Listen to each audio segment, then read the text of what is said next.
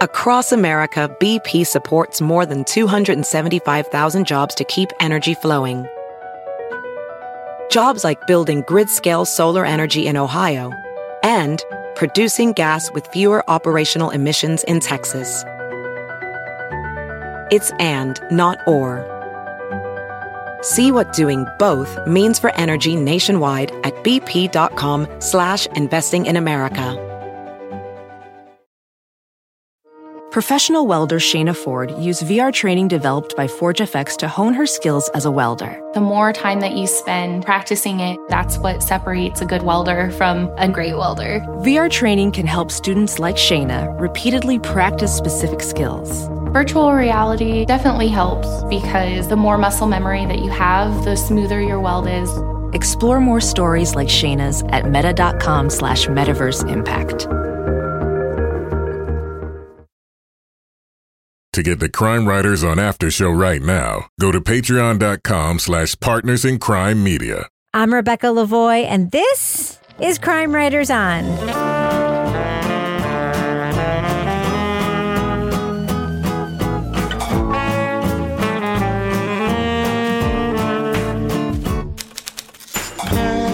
Crime Writers On is the original true crime review podcast that digs into true crime, pop culture, other podcasts. And on this episode, he was the unlikely founder of an all male stripping troupe. But when his creation is challenged, he'll let nothing stand in his way. We'll talk about the Hulu series, Welcome to Chippendales. Joining me to get that done and more is true crime author, TV journalist, and host of These Are Their Stories podcast. And, and total beefcake. Sure. My husband, Kevin Flynn. Hi, Kevin. Jesus. Hey, Rebecca. Also with us is private investigator, certified pet detective, resident cat lady, and author of The Final Curtain, Laura Bricker. Hey, Laura. Hey, Rebecca. And finally, our captain of all things cynical, the author of the City Trilogy of novels, host of the Strange Arrivals podcast, and our Patreon Deep Dive Book Club podcast host, Toby Ball. Hi, Toby. Hello, Rebecca. Wow, this is turning out to be a pretty sexy podcast right away out of the gates. Wow, wow. What was sec? I, what did I miss? Uh, you purported to be a piece of beefcake right in the introduction. Yeah, but everybody knows that's a lie. Yeah, we do. Okay, so um, so Kevin, this is obviously Monday's Vine program. Obviously, you are very. Toby, go ahead, say I know you were going to say something shitty to me. Say No, it. we're all. No, I wasn't. We I was going to say something shitty to your wife about being more reverential to her husband. Yeah, there you go. We all think you're beefcakey, Kevin. I'm just giving you crap. right, hey. Um, so Kevin, this is obviously Monday's Fine program. Yeah. Oh my God, I'm gonna get a, I'm gonna get a really nasty review on Apple Podcasts about that. I'm gonna get another See You Next Tuesday review. I Oh, am God. Hundred percent for not for not being deferential enough to the men in the show. Yeah, and I'm going to write that review. Oh, fuck that. Uh, Kevin, what is coming up on Thursday's program? Well, on Thursday, we're going to be talking about an interesting podcast from New York Magazine. It's season two of Cover Story Hmm. Seed Money. New York Magazine. That's the fancy one that Toby's always reading. No, right? that's the New Yorker. No, it's the other oh, one. different one. New York Magazine. That's the one that has Vulture, the one with all the blogs with all the like best ofs. Oh, could Oh, be. yeah. Could be. Remember when we used to write for Vulture? Yeah. By the way, um, so Nick Quah of Vulture put out his best podcast of 2022 list, and I hated the best podcast of 2022 list. I thought it sucked. But then for some reason, he put out a second list, best true crime podcast of 2022. Now, I happen to know that Nick Quah claims to not listen to true crime podcasts. So I wonder about the origins of this.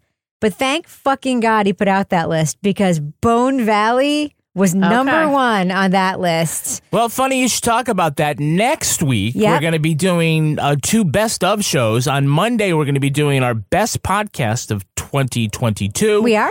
We are. And then on Thursday, we're doing the best of TV documentaries, small screen. I don't know what we're going to call it, but we're going to we're also going to pick our top tens for those. Best of TV.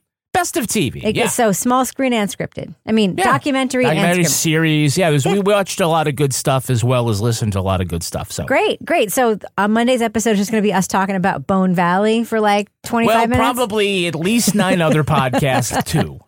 Okay. And then 20 minute discussion about Bone Valley. Uh, cool.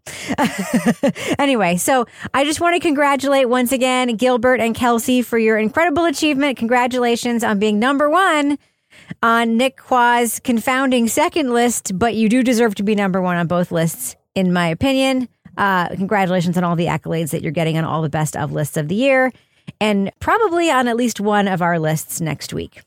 All right, so Kevin, I think it's time to talk about what we're going to be talking about this week. It's pretty sexy. I think we should get right to it. We what do you just talk about what we're talking about? Yeah. How about we just talk about it? Let's do it. I'm going to drop that first clip right now. Backgammon?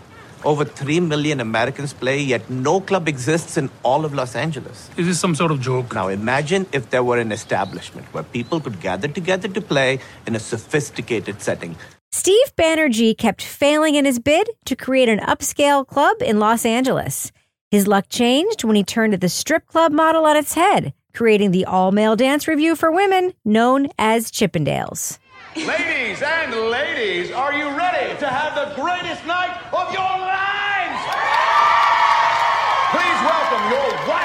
fantasies come to life. The men of Chippendale! His new choreographer, Nick DeNoia, elevated Chippendales with polished showmanship. But as the dance troupe attracted national attention, Nick vied for credit and control of the operation.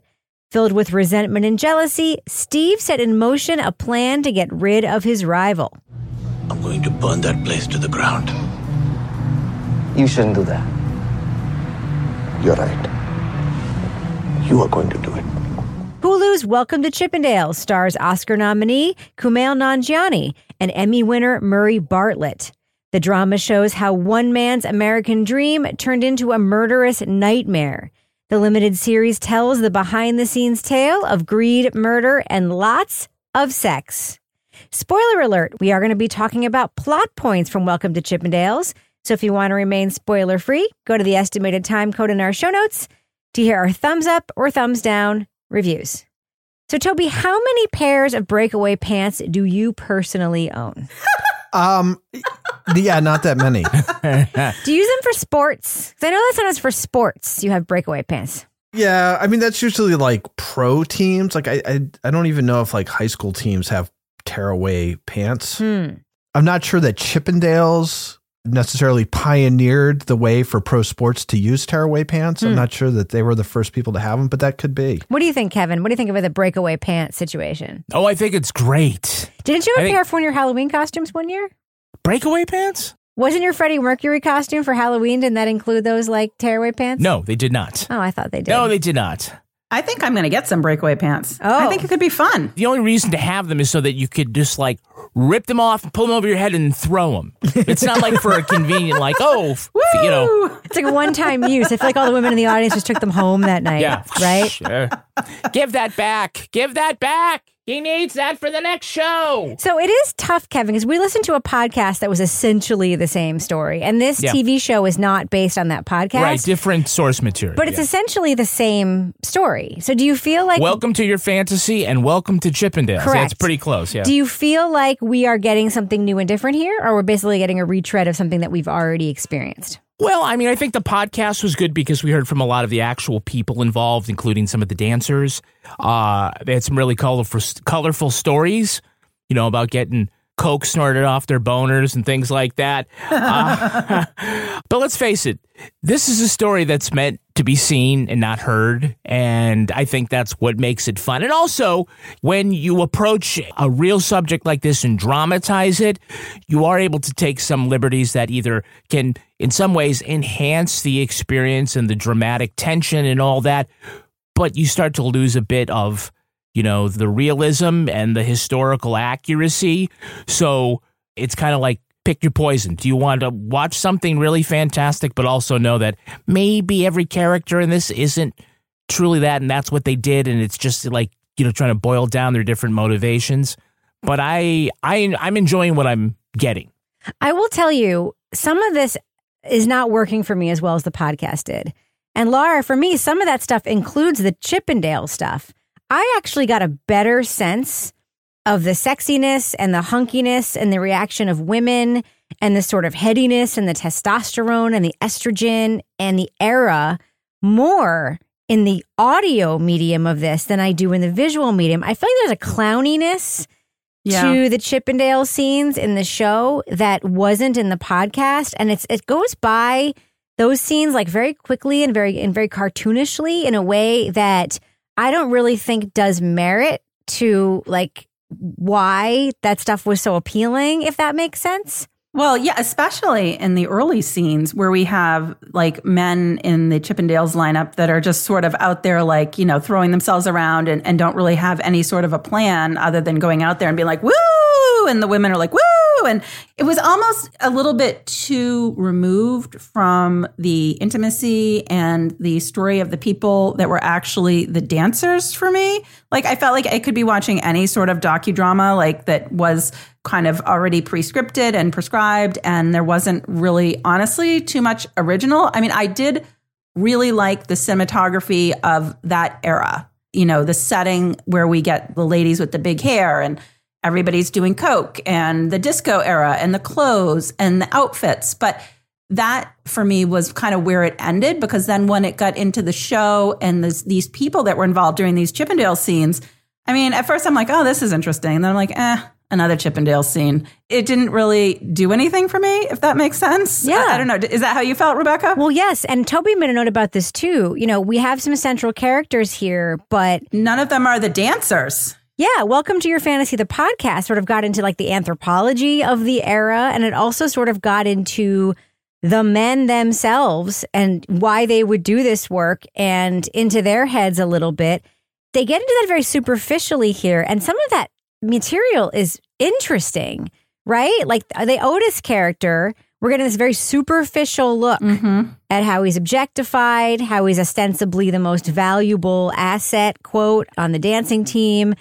But we see nothing other than this very superficial view of him. And he's the only dancer that we get any material from. So, Toby, I, I just sort of feel like the dancers and like the Chippendale scenes are very much props for these other characters in a way that, like, I don't know, that for me, pacing wise, like that is where so much of the interesting material could have been. Yeah, you don't know anything about any of the dancers. I mean, even with Otis, and he's like the odd duck out of this, right? You know, he's the only black dancer. He's the most popular one, but he's basically there. Well, I guess there's a few different things going on, but part of it is Steve's racism, right? And and dealing with the fact that he doesn't want black people coming to it and he doesn't want a black guy in the Chippendales calendar. Well, it's one thing for women to enjoy you in the privacy of the club, but hanging in their home, a naked black man, in full view of their husband, you know how white people are. They get threatened at the office. I the think boss people can can see. handle a shirtless black man, Steve. Most can, but not all. We want them to buy the calendars too. So I guess that's part of it, but it's weird if you're supposed to like be able to think of Otis as like a real character. Like you have no sense of what's his deal. Like he supposedly has a family and kids, but he's out every night doing all this stuff.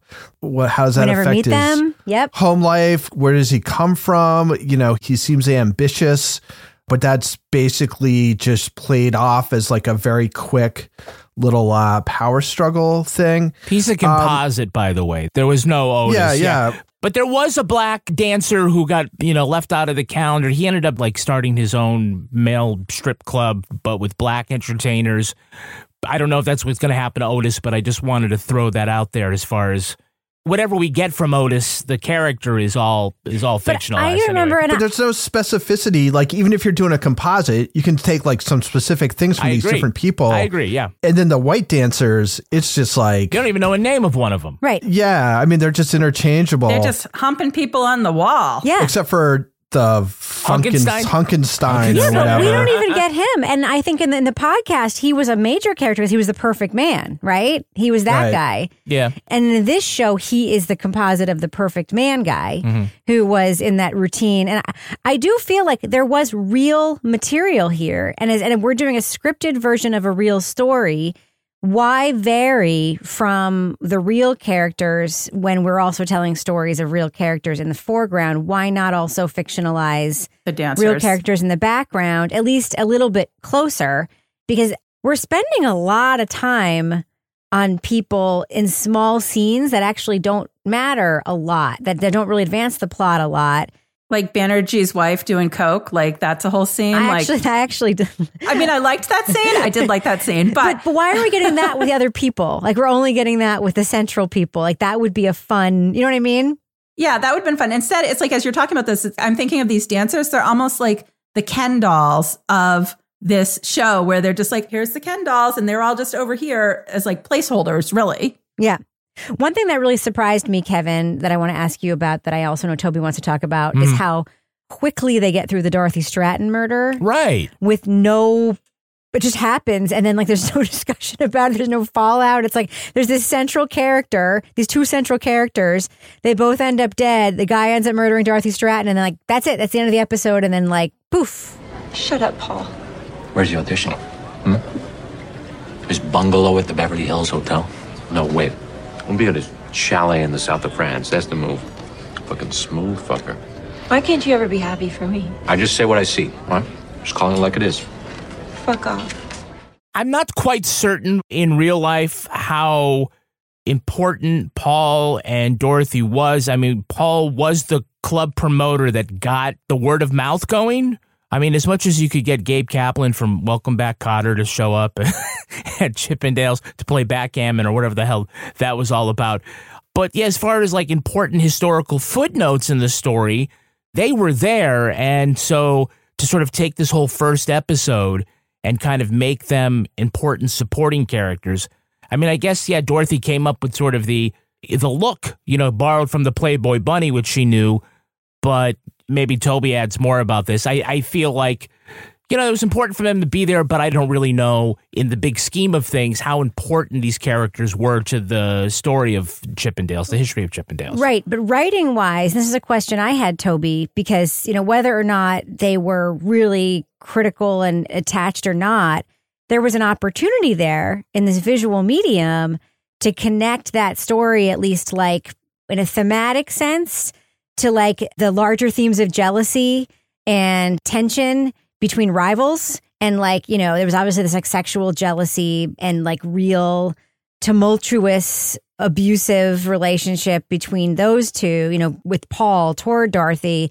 And then that ultimately is kind of what develops between Steve and Nick. And th- I think there was an opportunity there to at least write something a little bit more meaningful if you're going to include it, if that makes sense. Yeah, I mean, I, you know, if it was me, I think you show all that just sort of through Steve's eyes. Like these are the people he sort of gets in bed with at the very beginning, and he sees the way they behave, and it's super sketchy and it's controlling and all these things. And maybe you have a chance to see what his reactions are. What does he learn from it? What does he want to avoid or, or take on or whatever? I mean, there's some thematic stuff. I mean, it was just kind of weird. Like it, it felt like they were ticking a box with that to me. It's just like, oh yeah, these guys were in it. Dorothy Stratton's like people know her. We can check that off.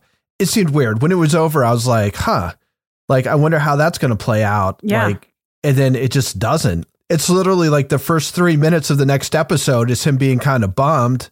And then it's like, well, you know, the show goes on.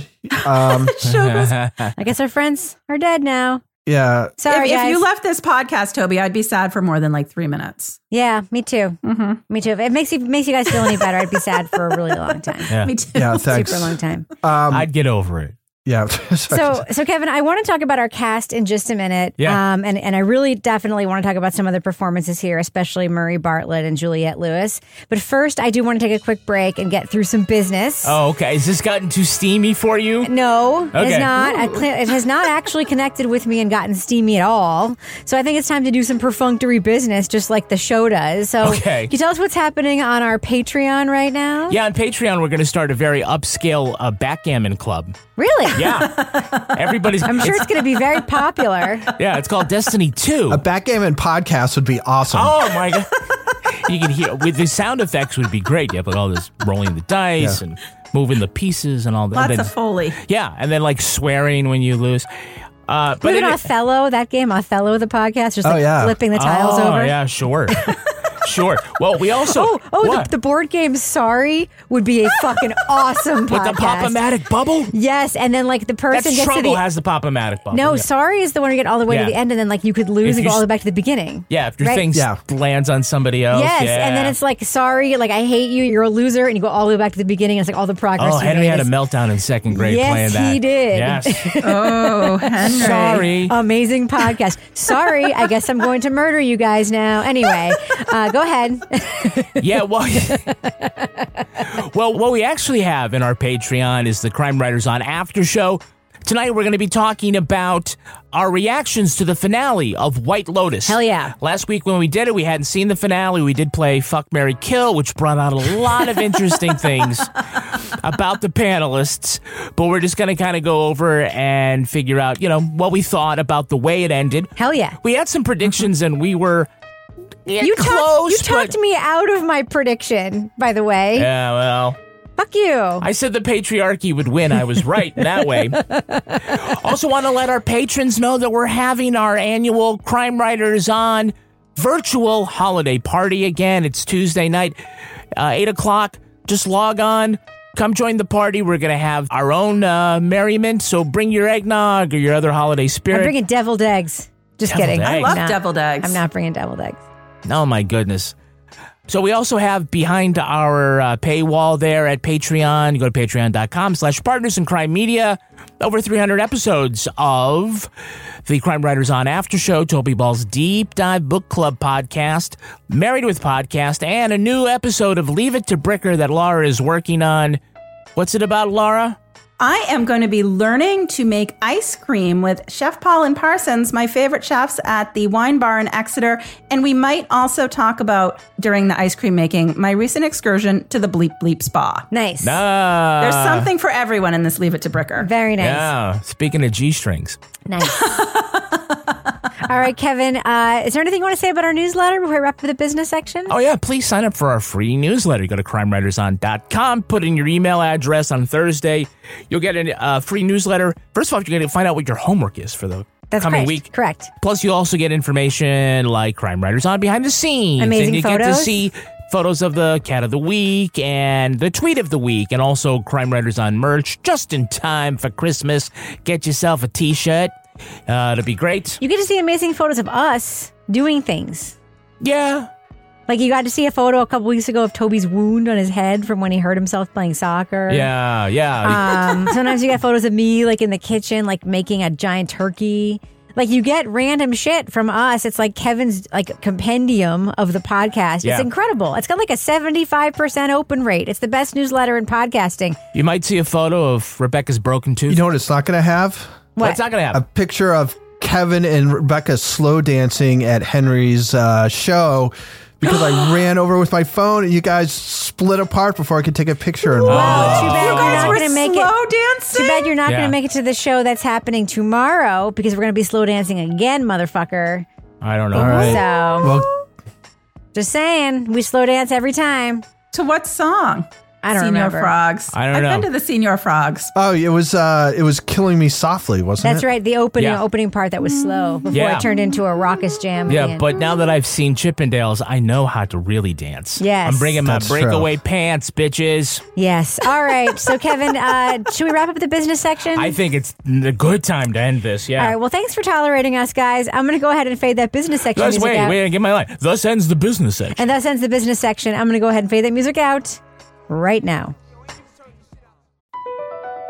BP added more than $70 billion to the U.S. economy in 2022 by making investments from coast to coast. Investments like building charging hubs for fleets of electric buses in California and starting up new infrastructure in the Gulf of Mexico.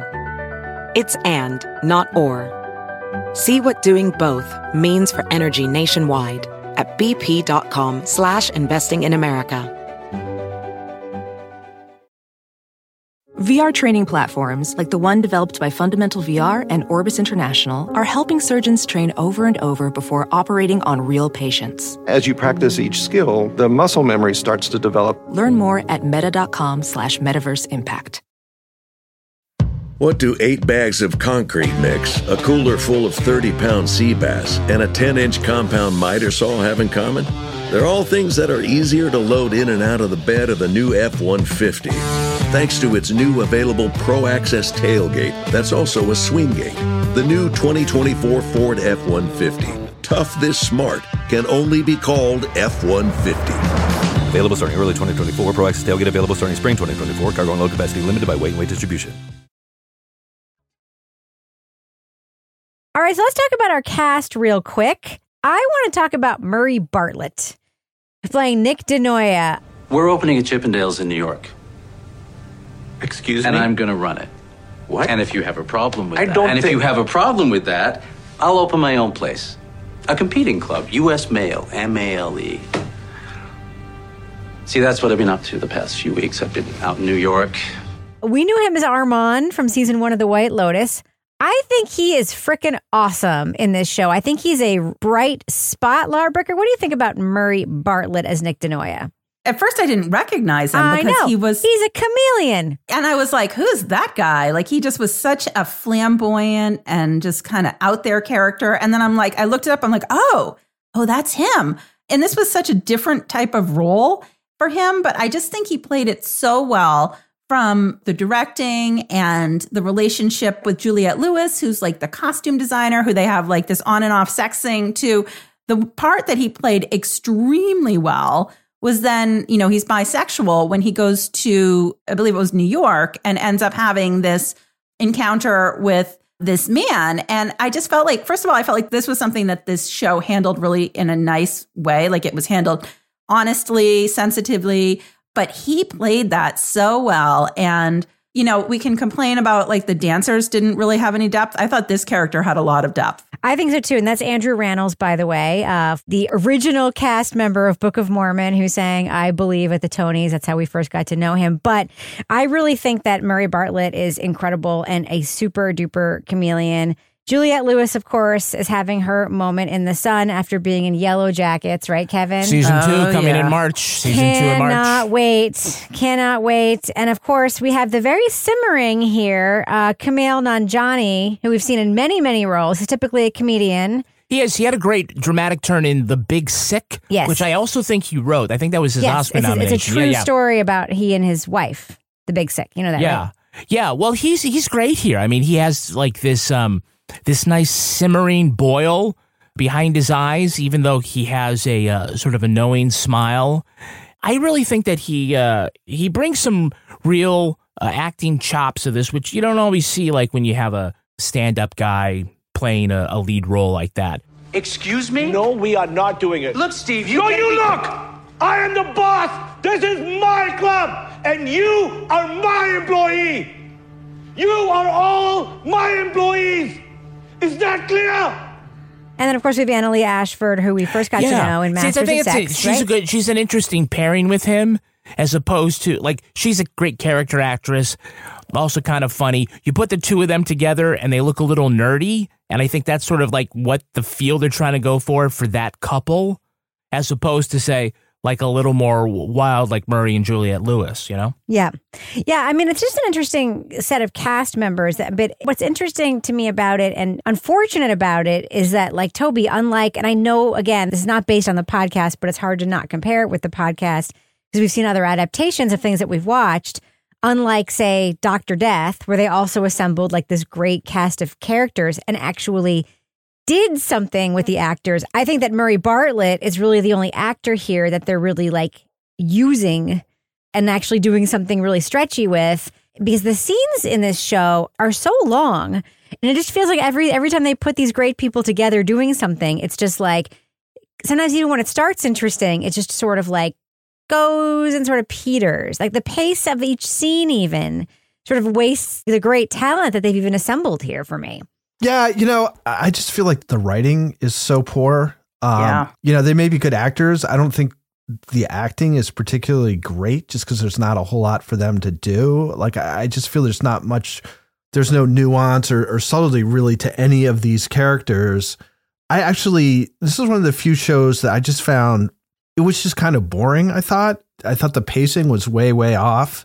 Again, it's just these scenes that would just go on and on. It's just like, all right, you know, we get it. Let's move on. And then there were scenes that just didn't seem like they needed to be there. And it was kind of like, why do you have this scene in here? It's, it's like this weird thing where it felt like it was bloated, but at the same time, it also felt like kind of like a Cliff Notes version where if you could have spent that time that you spent having these long scenes of like that Phil Donahue thing, which just went on and on and mm-hmm. on, to dedicate that to like a little bit more like inspection of these characters so like you have a sense of where they're coming from or whatever. But the few times they try it, it just feels so heavy handed. Like when Steve goes back to India and he gets like kind of scolded by his mom. And then he comes back and he's like this transformed guy who's like, it's like the entire Godfather movie was like compacted into this one conversation he has with his mom. Yes. And he Take the goes in. Mom. Take the Oh, the Velveeta. Velveeta was my favorite part. I thought that was I like died, and then he brought the Velveeta home with. him. Instead of just throwing it away. Now, Velveeta He is didn't not leave cheap. it there. He should have Actually, left it it. is. She would have eventually eaten the Velveeta. That's true. Yeah. That's That- true. that's that's when you leave behind. yeah. She discovers it later and thanks you. Yeah, I mean it's it could last for like a thousand years. and quite by the way, honestly. it is very good in certain recipes that Velveeta is. It it is. It is. Yeah. I, I, I was just surprised by how poor I thought the script was. Yeah. I will say too, for a show that is making commentary about like systemic racism, like a lot of like the sort of very hackneyed and, and like tropey and somewhat stereotypical stuff about him going home to India also like did not hit well. I'm like, this isn't great. like it just it definitely didn't feel nuanced or new. It felt very stereotypical. Cause because to me, the story of Banerjee's sort of self-loathing for, you know, being a person of color and being rejected and in turn seeing that like white people are more accepting of only white people and then turning that racism around like onto black people is actually a very interesting story that could have been told in a like more nuanced way. And instead it's just it happens and then his wife's reaction is we are good people. We don't do this. And he's just like I'm very sorry. And that's just sort of like where it lands. Yeah. And then she's like, I did some cocaine while you were gone. I danced all night. Woo.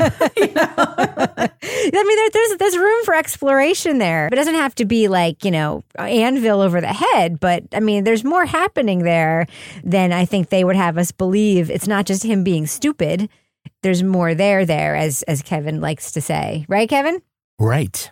But Kevin, you do think that ambition is a big theme in the show. I do think it's a big theme. Well, you start with uh, Steve. His actual first name is uh, Summon, and he changes it to Steve because he wants to go from somebody who's been eating the expired sandwiches at the gas station to somebody who gets his uh, suits tailored so that you can see his Rolex on the sleeve.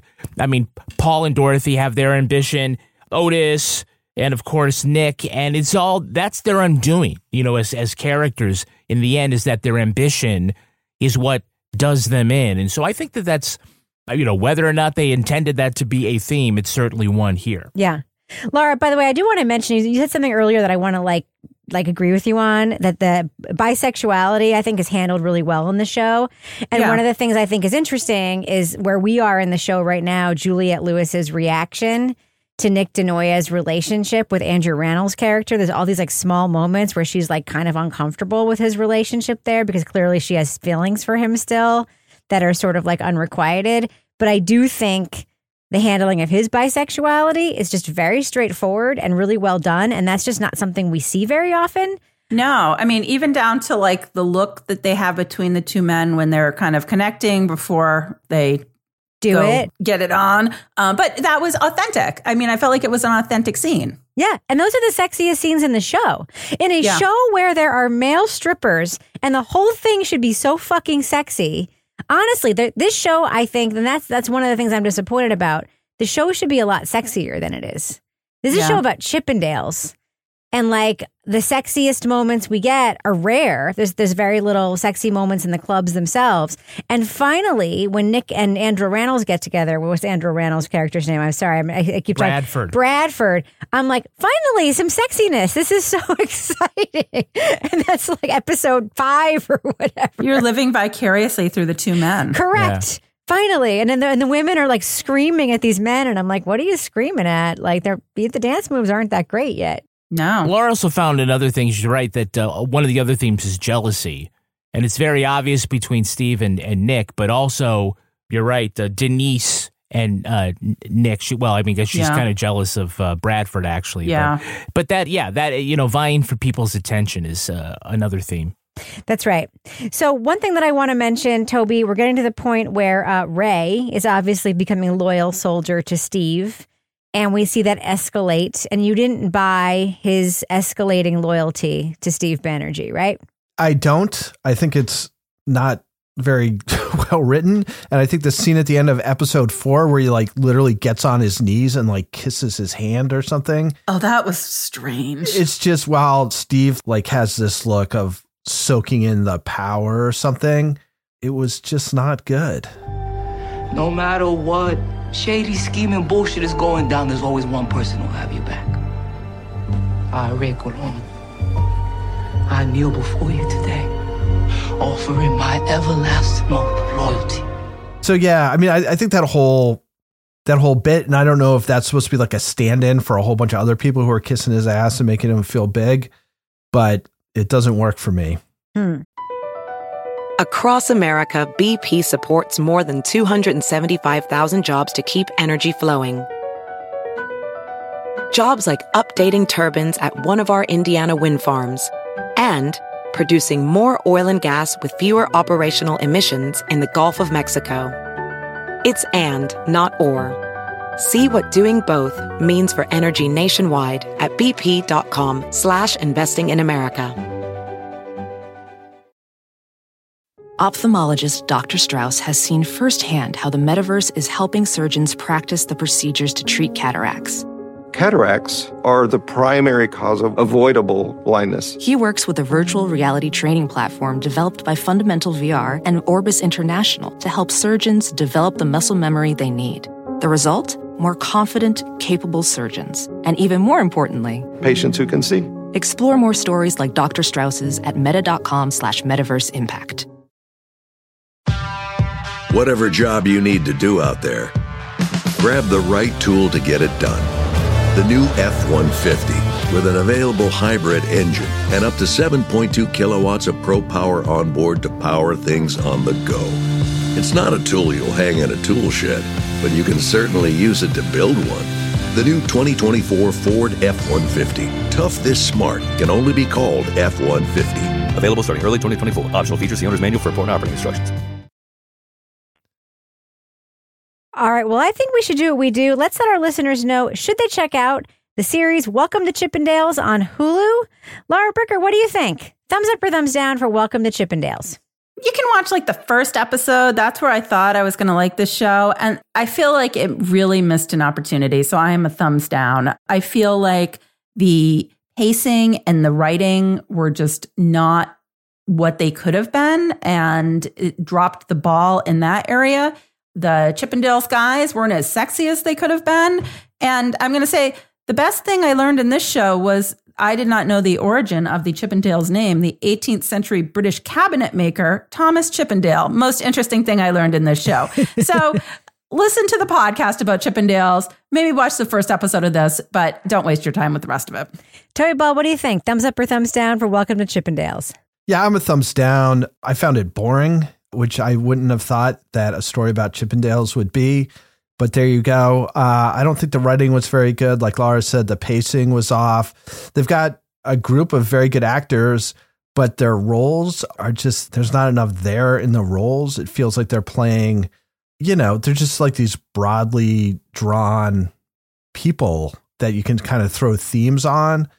So yeah, I just, I was really surprised. I thought this would be better, but it's not. So a thumbs down. Kevin Flynn. Yeah, I'm actually going thumbs up. I think the story's fun. It is a little cheeky, so to speak. They still haven't kind of telegraphed like where the crime story in this is going. You know that there's actually a crime storyline to it. As we are, you know, five episodes into this eight episode series now, we're starting to see some characters break bad. But I, I think that in the end, that might become come as a surprise to some listeners who aren't familiar with the tale. But even though I mean, I can't disagree with what Lara and Toby have said about the way that you know this hasn't really sung as far as uh, a script goes, but I'm still okay with it. I still think it's a fun watch, so I'm an up. Um, I initially liked the show and then it got worse for me. Um, so I have to do thumbs down too. Although I will say I only started liking it a little bit again when Nick left Steve, and then we got seeing to see more Nick on his own, and then Andrew Rannells entered the scene. So there are pockets of the show that I like. They have to do a lot with Murray Bartlett and just him being in it and him just acting the fuck out of those scenes. So I just don't like enough of it in the aggregate for it to be a thumbs up or even a thumb sideways. I really thought at the beginning that I was like, oh, this is pretty good. And then it just started spiraling for me. And like Toby, I found myself becoming increasingly bored, which one should not be with a show that centers a bunch of naked men dancing and titillating women. if it shouldn't be anything, even if it's cheesy, it should not be boring, right? This is a dramatic story in which a lot of shit happens. But even if that part's not well done, when there's like stuff flying around and women screaming, it shouldn't be boring. And I did find myself leaving the room to make drinks, leaving the room to go to the bathroom, and just telling Kevin, like, just let it play. I can still hear it from the kitchen. That's telling. And that to me is a thumbs down. All right. So now it's time for my favorite part of the podcast a little something I like to call the crime, Crime of of the week. the week. This month, firefighters in Iowa rushed to a call at a canine daycare center. The fire alarm had been pulled by a golden retriever. Woof. Birdie was so excited to arrive at Dogwoods Lodge that he leapt up on his hind legs, pawed at the wall, and pulled down on the alarm lever. The crews responded, saw it was a false alarm, and went on their way. Later, the staff posted a photo of Birdie on Facebook. He was wearing a sign apologizing to the fire department for pulling the alarm. One look at his sad eyes, and the fireman said all was forgiven. However, Birdie's owner thinks the dog isn't the least bit sorry. Ever since their new baby arrived home, their golden has been looking for more attention. She said that while other dogs were freaking out because of the alarm, Birdie sat quietly enjoying the scene. Panel, who hasn't pulled a fire alarm at school or camp?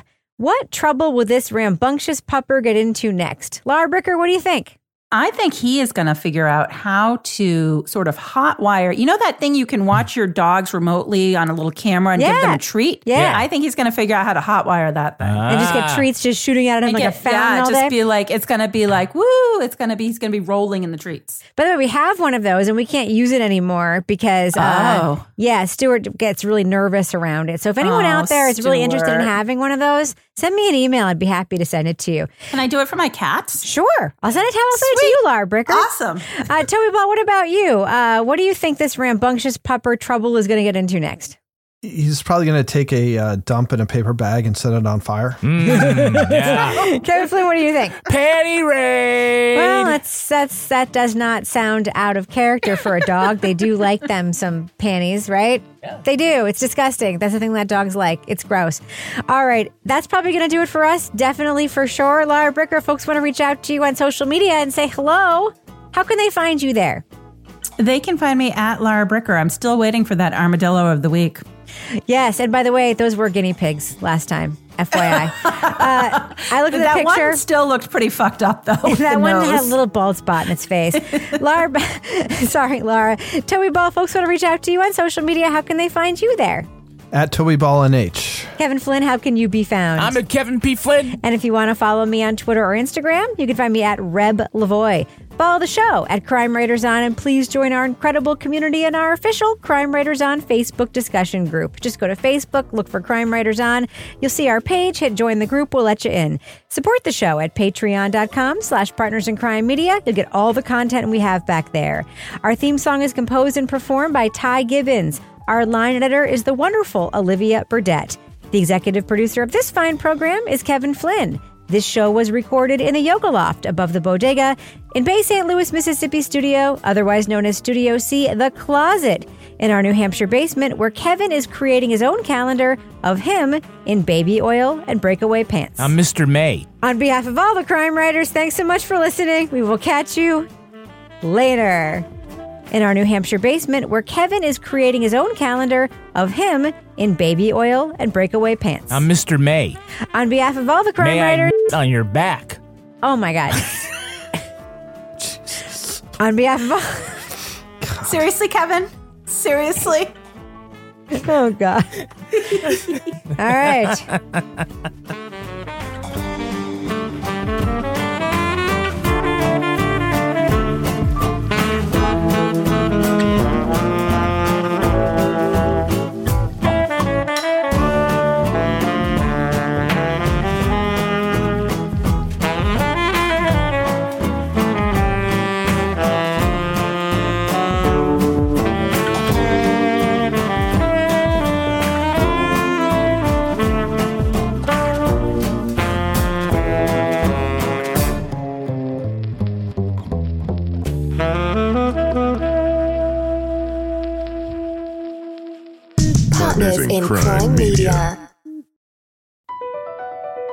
BP added more than $70 billion to the U.S. economy in 2022 by making investments from coast to coast. Investments like building charging hubs for fleets of electric buses in California and starting up new infrastructure in the Gulf of Mexico. It's and, not or. See what doing both means for energy nationwide at bp.com slash investing in America.